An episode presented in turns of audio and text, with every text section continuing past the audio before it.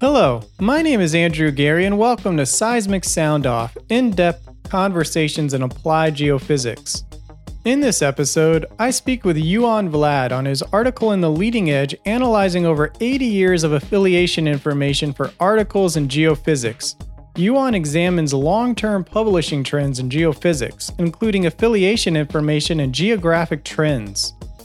Using Python, statistics, and visual analysis, Ioan explores how understanding these trends could be valuable both for institutional decision making and for individual career planning.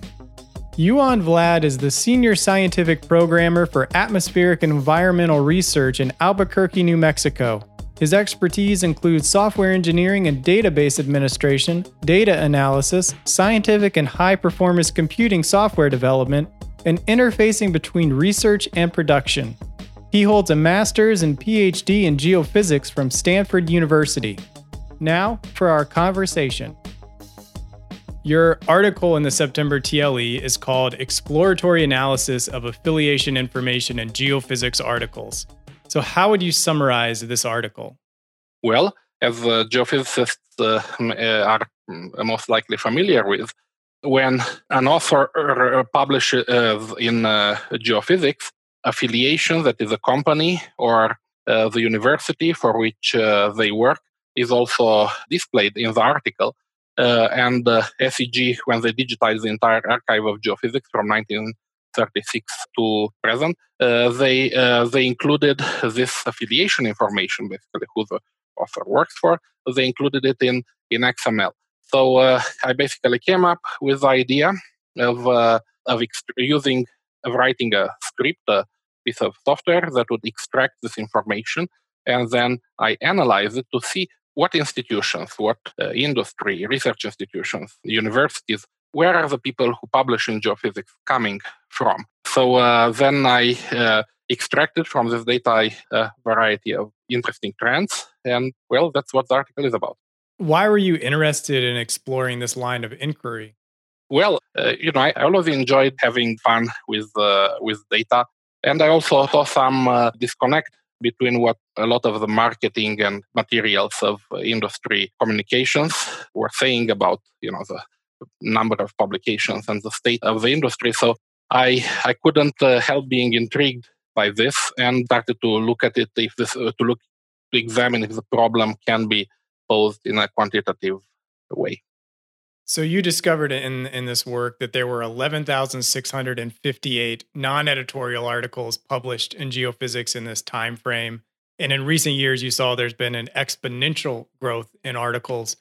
What do you think led to this growth? By its nature, exponential growth manifests very slowly at first and then it emerges explosively. Such a mechanism can be underlying the data even during what appears to be just a very slow uptrend.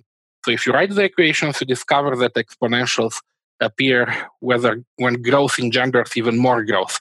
Bacteria multiplication is a classical example. So if we are to look for the cause of an exponential growth, it will be something of that nature. In the paper, I uh, briefly mentioned potential causes uh, for this growth, but I would like to look at them one by one in more detail because this this question has has a lot you know a lot of iceberg under the surface of the sea. So uh, well, geophysics is a scientific journal of the Society of Exploration. Geophysicists so an ever, indi- ever increasing number of papers may be indicative of flourishing research uh, and development in resource exploration. So is that the case? Now, research in any applied field has a life cycle that starts with the initial idea and ends with the industrial application. It's like a pipeline, if you will. So in a healthy R&D ecosystem, academia and industry publications should grow at the same pace. In an applied field, the success of any new idea is defined by the success of its eventual application. It can be argued that even an article that was not applied in the industry in the first few years after its publication may ultimately be found and used years or decades later. There have been a few select such cases, but in the vast majority of cases, applied research uh, publications that uh, do not get applied are simply forgotten the drop in both relative and absolute numbers of industry publications showed by the data shows that resource exploration R&D as a whole, uh, in aggregate, the whole life cycle, the whole, whole pipeline, is not flourishing. At one end of the pipeline, we have large amounts of academic publications, and at the other, we have fewer and fewer actual applications of this data. The process of applying a new idea in production generates other ideas and improvement. You need industry R&D people to operationalize, test, and scale up academic ideas, and all of this would generate publications too. There is no reason why the industry would become constantly more secret, secretive over decades. And uh, there are many benefits for publishing in the industry to advertising your competence, pro- protecting your work against later patent claims to peer review and discussion and so on. So the size of the R&D work pipeline is proportional to the size of its industry, and that one is shrinking. Now, the figures in the paper show that the number of industry applications is dropping, and uh, also the no- relative number of research institute publications is slightly dropping too. So it follows that the increase in academia publications is the one that's responsible for most of the growth, university. Most likely, more and more university researchers got familiar with the methods of exploration geophysics. They saw about a uh, possible source of funding other than the government grants mill and uh, started applying their knowledge in this field. Now, I realize, I only now realize I should have also looked at the number of universities publishing each year, and I would expect it would show a steady increase, regardless of where those universities are So each of those principal investigators that dip their, dip their toes into the exploration research waters, they will train their graduate students to do the same. And th- this is a kind of mechanism that, fuel, that fuels its own growth and can lead to an exponential curve.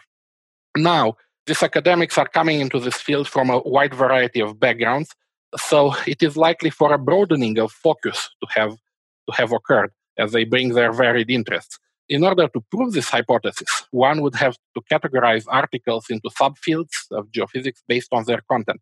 This classification is a great classical application of data science, and should somebody perform such an analysis and should its results support the hypothesis of a broadening focus, it would then be up to the geophysics editorial board to decide whether such a broadening of focus constitutes enrichment or mission creep.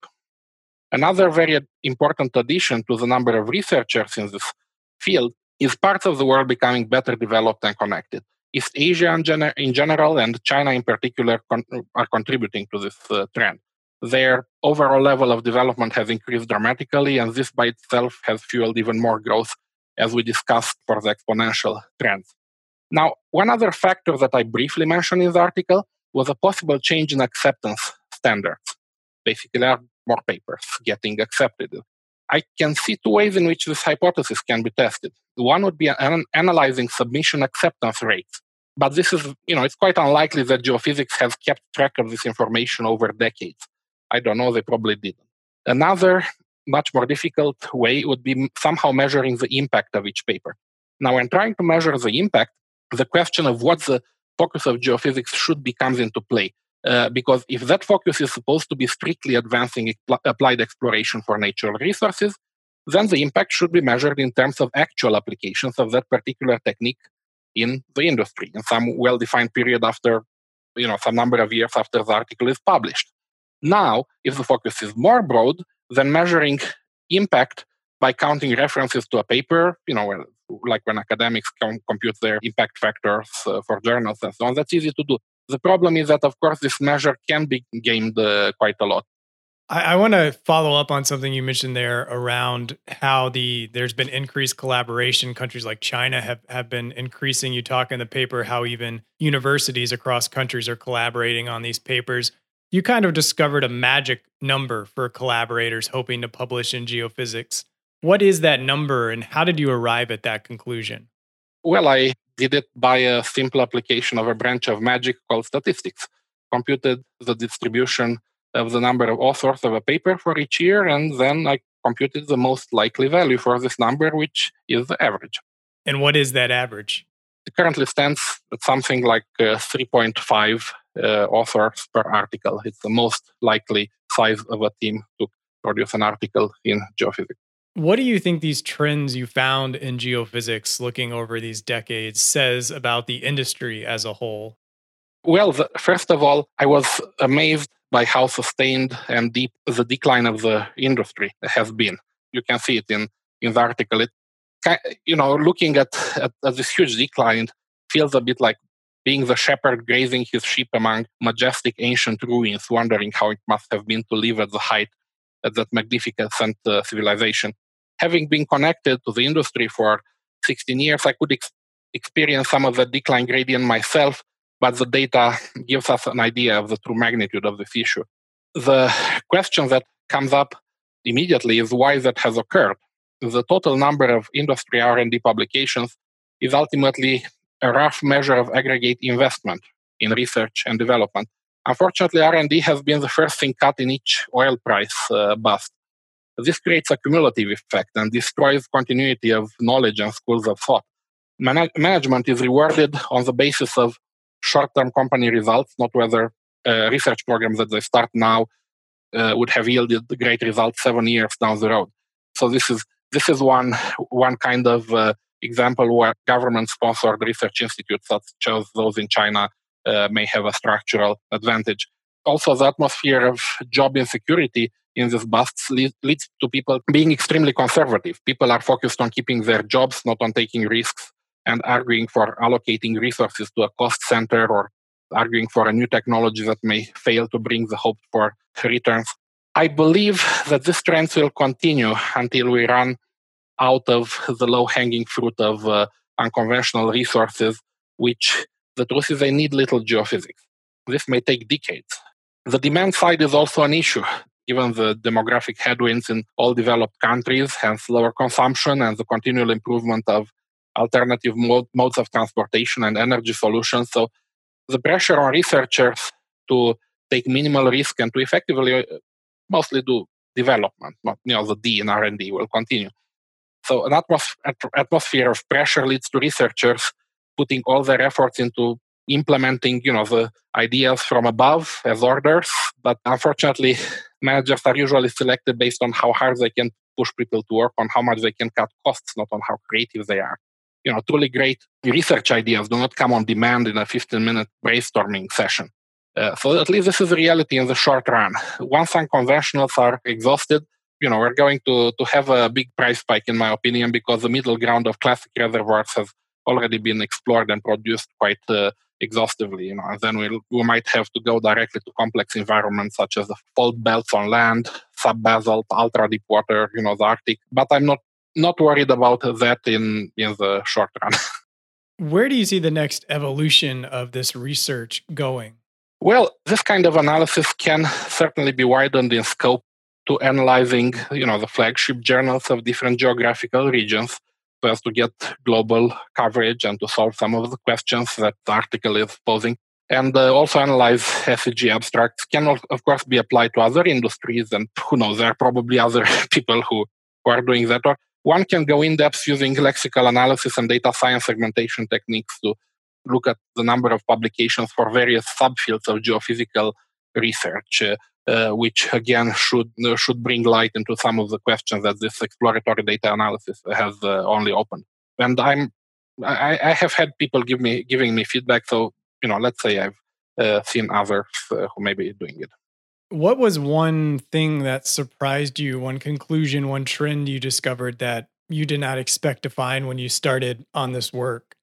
Really, the the surprise was how sustained the decline of, of the industry has been. That was that was the main uh, uh, the, the, main. I mean, I kind of knew that a little bit anecdotally, and I'm you know like you get that feel you know when you just uh, look at data without quantitative tools. But uh, that that was uh, that was by far the the main surprise. I also had an idea about some of the evolutions of number of publications in, in some of the more obvious cases, you know, for different countries, but I, I didn't expect for some of these trends to be so great so in the case of, of countries. Is it possible that the industry is allocating its funds to through universities or other research institutions and they've just kind of changed the model for how they produce research that they're supporting? Now, I may, might have uh, mentioned briefly in the beginning of this conversation, you need you need the whole pipeline. You know, you, you need to implement the research. You need the, the people to under, understand it, test it in prototype size, test it with your data, scale it up, test it with field data. This whole pipeline is you know continues to, to exist and would have shown some evidence of of existing. Doesn't make sense for for the industry to sponsor huge you know numbers of papers only not to have the people to, to even properly uh, analyze uh, everything that's published kind of taking a, a, step back, one of the things I really liked about this paper that you did is how collaborative it was with other SEG members and staff, people you acknowledge in the paper. Could you explain just how this paper even happened? I love playing with data. I love exploring it. And, you know, I, I could perceive, as I mentioned, a disconnect between the marketing rhetoric, you know, how great we are doing. We are breaking new barriers and paradigms, you know, every other weekend uh, you know, the anecdotal evidence of what I was seeing. So I set to explore the actual data. I released the first version of this work on LinkedIn a year ago. Got about 500 views in the first month. I could see, by the way, that in the, in the article analytics aggregated by LinkedIn, that 17 of these had the title of CEOs, which was uh, nice. It looks like garnered some interest. So some people pro- uh, provided great feedback, which improved the paper quite a lot. Sergey Fomel suggested I look at the distribution of the number of authors over the years. And Alex Martinez suggested I analyze collaborations between affiliation categories. And at that time, the affiliation uh, data in XML was quite incomplete for a large interval from 1997 to 2004. And Alex contacted uh, Isaac Farley and Adrian White from SEG, asking them to look into fixing this issue they, Jennifer Cobb, and other people worked with the vendor of the conversion solution from scanned PDF into XML. They fixed it, and then I had clean data. It was fantastic. They did a great job, and you know, I'm so grateful to uh, to Alex. And yeah, they then I had a complete complete data set to rerun my analysis tools on. What do you hope readers take away from your article? Well, that dep- you know that really depends on the reader. You know, somebody may maybe looking into these trends in order to do their own career planning. Uh, some uh, industry leaders may, may actually realize that uh, in uh, investment, the contrarian strategy uh, has always uh, worked better than that of following the crowd. So by doing actual R&D, they they might gain a competitive and not just trying to mimic the bu- published budgets of their competitors. They might actually gain uh, gain competitive advantage and a resounding success.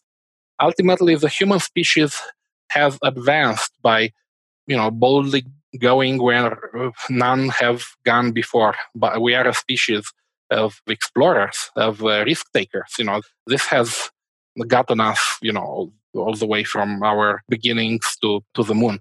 So uh, I believe that this is uh, what ultimately will will advance uh, this industry and not cowering in, in terror about uh, budget cuts. Is there anything else you would like to, to add before we wrap up here? I really hope that this will be useful for others as much or even more than uh, it has been useful to me for the actual understanding brought about by, by the article and for the questions that are opened and also for uh, learning and growth opportunities in when trying to explore and work on this kind of questions. At seg.org slash podcast, you will find the show notes and links to the September TLE articles. Subscribers can read the full articles online, and abstracts are always free. If you enjoy the show, please leave us a five star review on Apple Podcasts. Your reviews bring a smile to our faces. Follow Seismic Sound Off at seg.org slash podcast to hear new episodes. Seismic Sound Off is sponsored by the SEG Wiki, the place to find hundreds of biographies of geoscientists, open access tutorials, and ongoing translations of SEG's best selling book, Robert Sheriff's Encyclopedic Dictionary. Type wiki.seg.org into your browser to visit the world's first online geophysics encyclopedia. Original music by Zach Bridges. This episode was hosted, edited, and produced by Andrew Geary. Special thanks to the SEG podcast team Jennifer Crockett, Ali McGinnis, Teresa Richard, and Mick Sweeney. Thank you for listening. This is Seismic Sound Off, signaling off.